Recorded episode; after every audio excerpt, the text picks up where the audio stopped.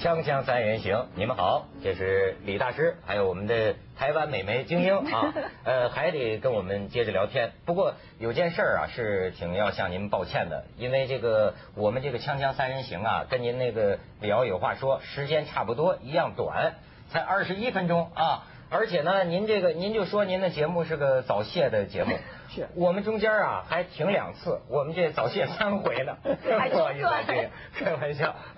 那这个我今天啊是想这个很多人很关心，就是说您这一趟啊，您至少在一方面算大师，就在争议方面，好家伙，真是。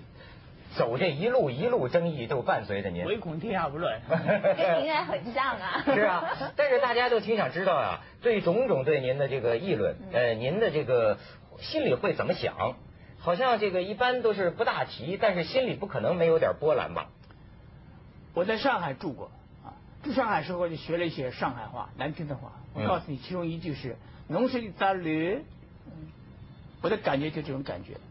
别人批评我的时候。农是一扎驴，解释农农就是你，嗯对，是是是，是一扎就一只啊，驴就是卵。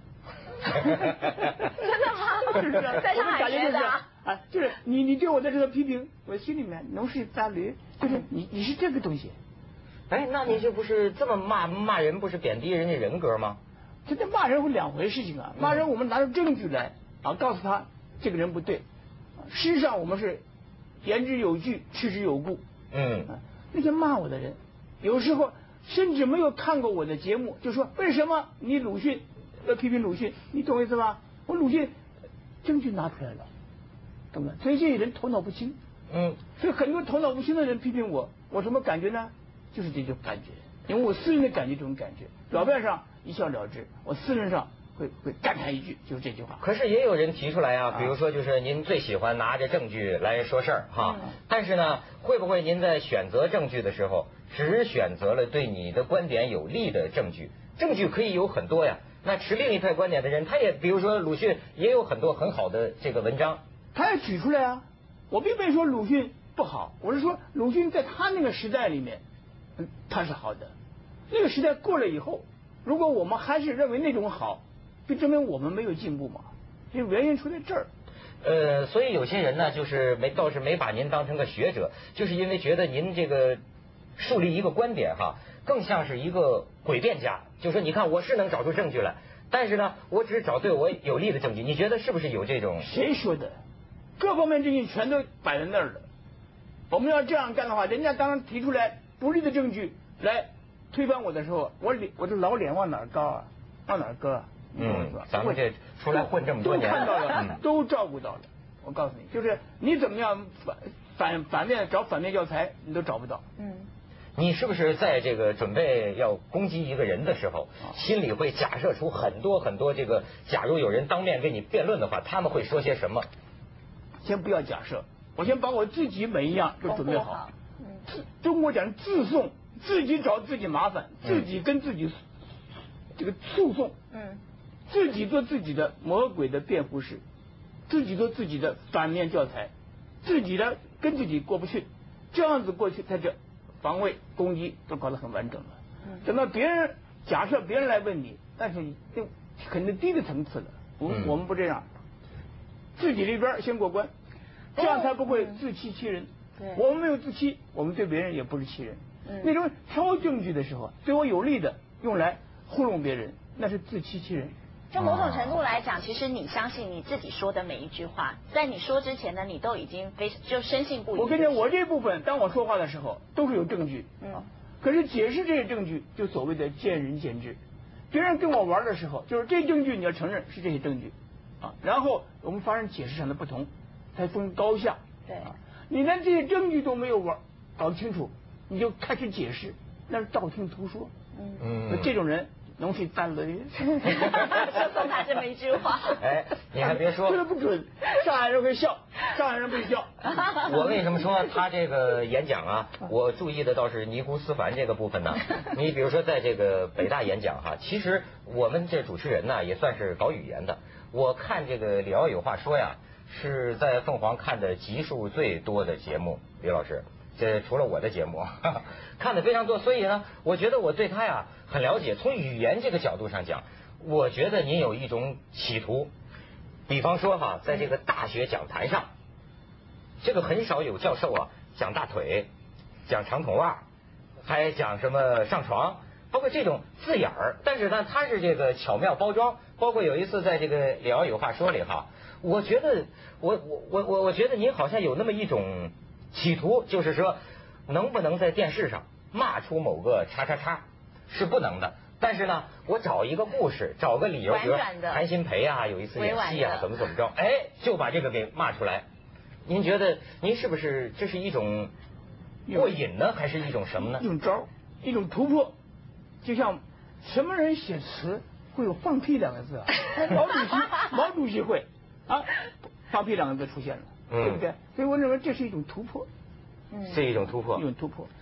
乾隆皇帝写诗，有首诗叫做“夕阳落日的时候，芳草满地芳草，见游猪”，见了一条一个走来走去的一条猪。中国古代的诗里面，弹牛风吹草低见牛羊，弹马都有的，怎么弹猪呢？哎，他皇上是忽然来一句，我就认为这就是起笔。我们要看到起笔、奇招、奇的句子，可是这种句子大部分是通俗的语言，所以我觉得毛主席和我都得了这种真传，知道怎么样通俗的语言。那您好像很欣赏毛泽东、邓小平这样一些。没有错，他们你不能否认他们在跟国民党周旋了二十六年的那个辛苦，其中二十六年里面有二十二年是打仗。嗯啊，他们最后打赢了啊，这种辛苦你不可以忘记。泪飞定作顿作倾盆雨，记不记得？这毛毛主毛主毛主席的对对对，他就是说，这个后来他自自己注解，他说这个是表示喜极而泣。嗯，因为嫦娥天上嫦娥，忽报人间曾伏虎，什么虎啊？蒋介石那个老虎 赶到台湾去了，我们终于虽然我们牺牲掉了，毛主席的。老婆啊，杨开慧哎，被被打死了，被枪毙了，所以可是觉得终于成功了，所以泪飞顿作倾盆雨。这个句子应该讲不好，因为太这个像流眼泪又像下雨一样，这个不美。呃，过门对，精英才那么流眼泪。可是因为 因为他这这这旧诗词，你要凑这个韵，对凑这个字数，所以就是我们觉得呃看着看一下，可是他喜极而泣。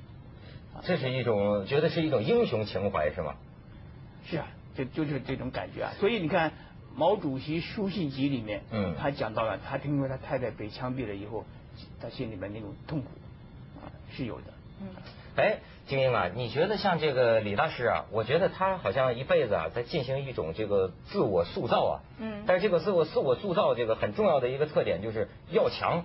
而且关心大事儿，你看他一说起别人就是小人物，那都是小人物，就好像要做一个大英雄这样一种气概。而且某种程度呢，李大师，其实我这么说你就别介意啊，真的是我从很小很小的时候就知道李大师，是因为呢我姐姐本身是。胡因梦的超级的 fans 在在在那个 胡因梦的姐姐，胡因梦的超级的这个粉丝，而且呢那个时候他他本来就特别特别崇拜你，然后那一段时间你们那一段婚姻呢，其实对我们呃对我姐姐来讲呢是一个美好的理想的这个呃一个婚姻的或感情的一个原型跟状态。所以当你们那时候分开的时候，我姐还为了这个事情哭了很久，你知道吗？泪飞顿作倾盆雨。真的就是倾盆雨了，哭了很久，觉得说这个心中的这个才子佳人的所谓的组合幻灭了。所以我很早很早就知道李大师。那我对李大师的印象一直就是，我觉得只能用现在也是普遍的媒体还有观众对他的一个评语就是狂人。您觉得这样子的一个称呼或者这样子的一个外号适合你吗？而且我很想知道的是说。你是你这你对我来讲是一个非常有自信的，你的自信到底是源自你的血液里天天生的呢，还是因为你博览群书之后你才有自信的？我可以坦白告诉你，用狂人称呼我的人都都是没有文化水平的。事实上，我们因为我们有这么深厚的基础，嗯，思想的基础、学问的基础，所以我们才能够发挥出来我们的思想，并且。用很有自信的方法来发挥出来，不是用那种传统的、很虚伪的、很谦虚的啊那种方法方法。所以别人不不适应，觉得你狂。嗯。可是因为狂，如果真的是狂人，又没有他要他算了，就发现这家伙啊铺天盖地，学问好，口才好，能说善道，并且还做了很多侠义的事情，啊，别人做不出来的。所以他觉得用的这种语言，事实上是不够完整的，像摸了象的一条腿一样。这我我还是头一回见着这么夸自个儿的。所以英国的文学家肖伯纳在讲嘛，说别人一夸我，我就浑身不自在。因为夸的不够，因为夸的不够。哎，那说起别人怎么说他，我这儿有一些黑材料。广告之后可以跟大师请教请教啊。又来了文化水平不够，你来。锵锵三人行，广告之后见。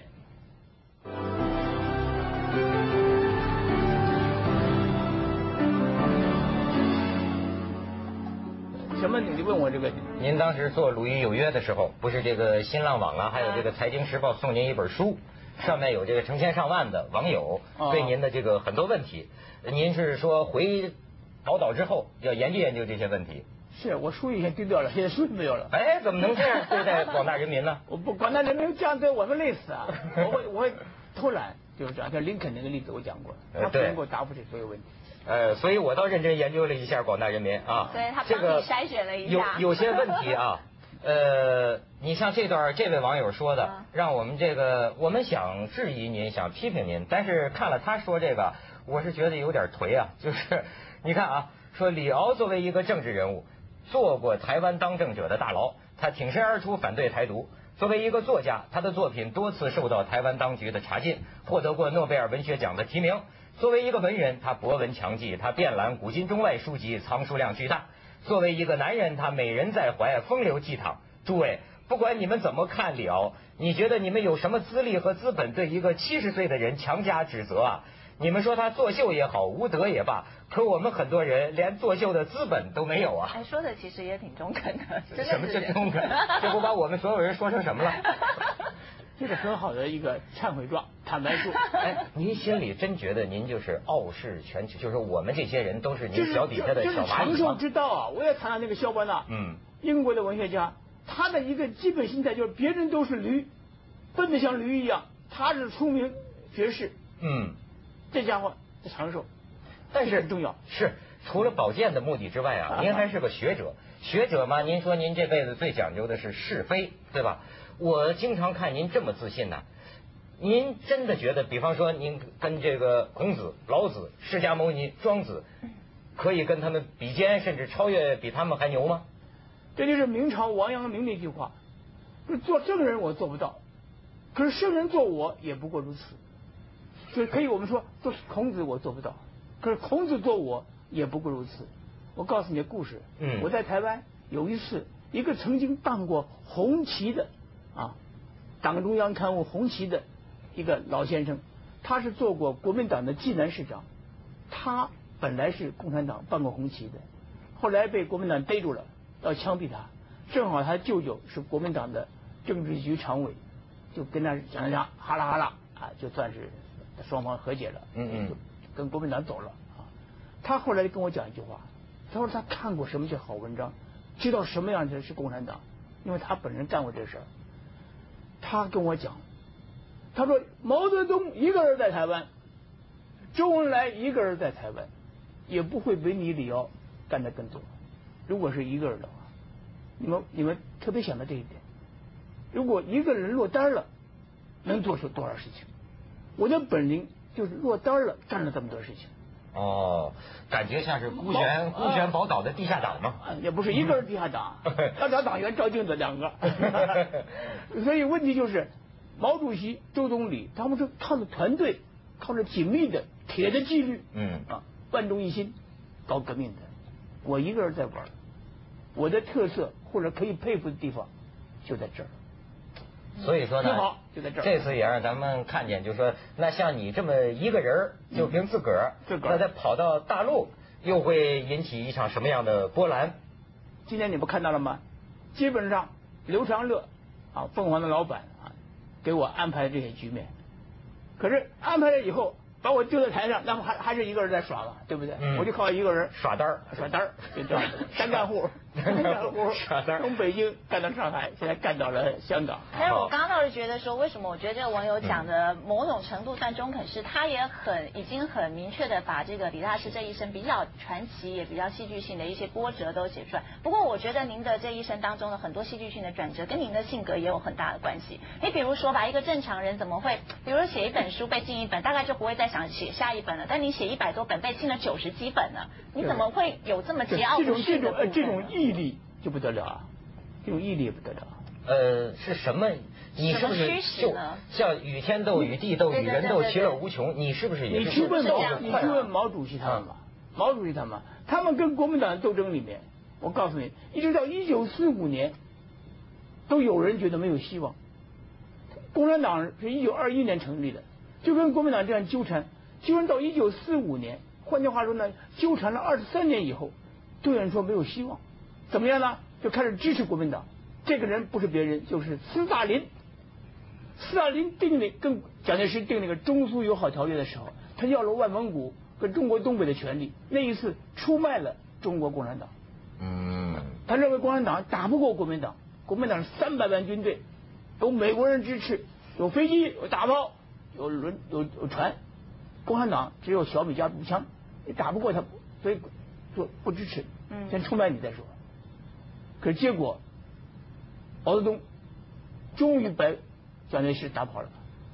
虎豹人见曾伏虎，老虎你赶走了。对，反正是蒋介石也是他仇人嘛，谁把蒋介石打跑了，他都谢谢。他留给我了，问题是。呃，对，留给你。毛病出在这儿，你懂我意思吧？可是毛主席我们可以看到，跟蒋介石干了六二十六年，其中有四年算合作，其他二十二年打仗。打败了再来，打败了再来，屡败屡战，这个了不起。所以我的为什么我查进了九十六本书还在写呢？嗯，这个精神一般人绝对赶不上。就是你觉得一个成功的人是不是他要必须要有一个特质，就是要特别不服输呢？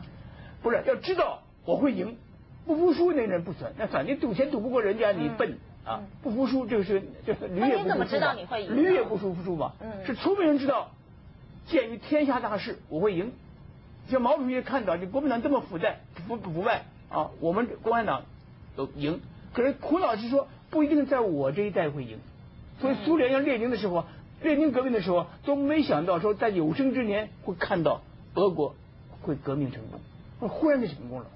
所以毛主席当时也没看到会这么快。可事实上，四九年的时候，毛主席已经五十六岁了。结果怎么样呢？得到天下以后呢，焦着急，有点着急。嗯，所以就呃急着来，我们建国成功了，还要尽力度使中国富国强兵，动作就太急了，违反了生产力的基本原则。对对不起啊，这句话是邓小平说的啊，结果耽误了二十年，从大跃进到文革，折腾了二十年，浪费了。欲速则不达。嗯。哦。所以现在邓小平出来以后，才知道正确的方针是什么。现在走了二十六年，我们才知道今天。才看到了各地的繁荣。行，李大师讲的兴起，但是又碰上我们这个早泄时间又要到了。锵锵三人行，广告之后见。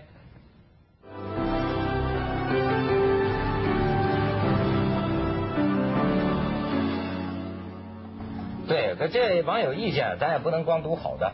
呃，这要这问题要给一般人呢，那就算冒犯。嗯。但是这个李大师说，这个事无不可对人言了，咱们就来读一读啊，新浪网友。说前段时间我不知道这个事情。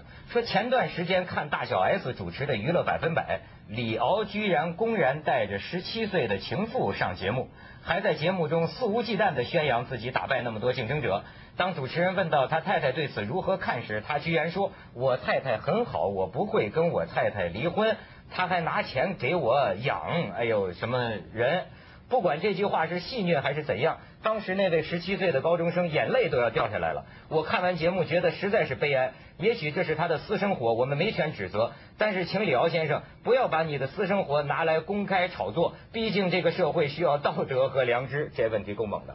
他胡扯，这应该是误传。第一，我没有情妇；第二，那个十七岁的学生愿意跟我来的，他愿意过来上这个节目啊。嗯，不是我强迫他来的，对不对？你也搞清楚啊。